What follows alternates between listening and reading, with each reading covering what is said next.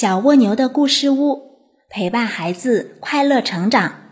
关注微信公众号，文字版更精彩。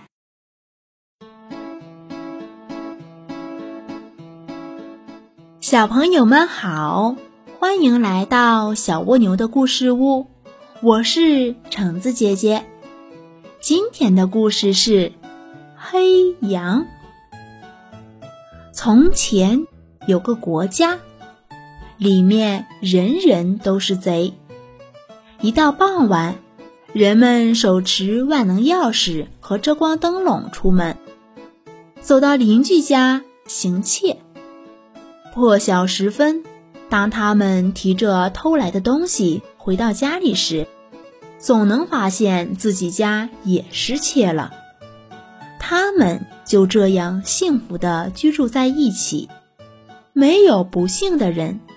因为每个人都从别人家里偷东西，别人又再从别人家里偷，依次下去，直到最后一个人去第一个窃贼家行窃，这个国家的贸易也就不可避免的是买方和卖方的双向欺骗。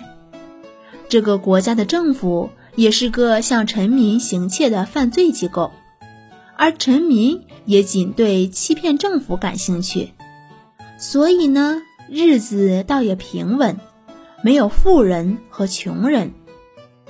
有一天，到底是怎么回事，没人知道。总之是有个诚实人到了该国定居。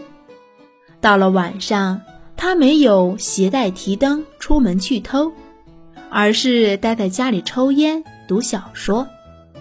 贼来了，见灯亮着就没有进去。这样持续了有一段时间，这个国家的人感到有必要向他挑明一下，即使他想什么都不干的过日子，也没有理由妨碍别人做事。他天天晚上待在家里，这就意味着有一户人家第二天没有口粮。诚实人感到他无力反抗这样的逻辑，从此他也像他们一样，晚上出门，次日早晨回家。但他不行窃，他是诚实的。对此你是无能为力的。他走到远处的桥上，看河水大桥下流过的情形。每次回家，他都会发现家里失窃了。不到一个星期，诚实人就发现自己已经一文不名了。他家徒四壁，没有任何东西可吃。但这算不了什么，因为那是他自己的错。不，总之是他的行为使其他的人很不安，因为他让别人偷走了他家的一切，却不从别人家偷任何东西。这样的话，总有人在黎明回家时，发现家里没被动过，那本该是由诚实人进行偷窃的。不久以后，那些没有被偷过的人家发现，他们比别的人家富了，就不想再行窃了。糟糕的是，那些跑到诚实人家里去行窃的人，总发现里面空空如也。因此，他们就变穷了。同时，富起来的那些人和诚实人一样，养成了晚上去桥上的习惯。他们也看河水从桥下流过的情形，这样事态就更混乱了。因为这意味着更多的人在变富，也有更多的人在变穷。现在，那些富人发现。如果他们天天去桥上，他们很快也会变穷的。他们就想，我们雇那些穷人去替我们行窃吧。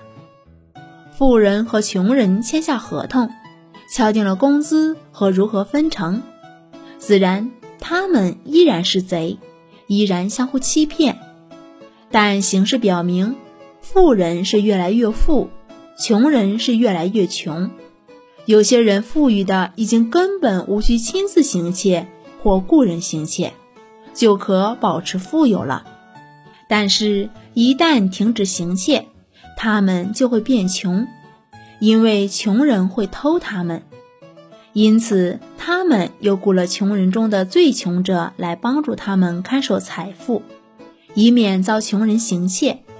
这就意味着要建立警察局和监狱。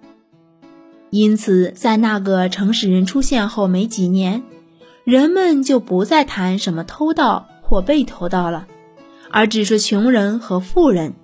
但他们个个都还是贼，唯一诚实的只有那个诚实的人。但是，诚实人不久便死了，他是饿死的。小朋友们。今天的故事讲完啦，我们明天见喽。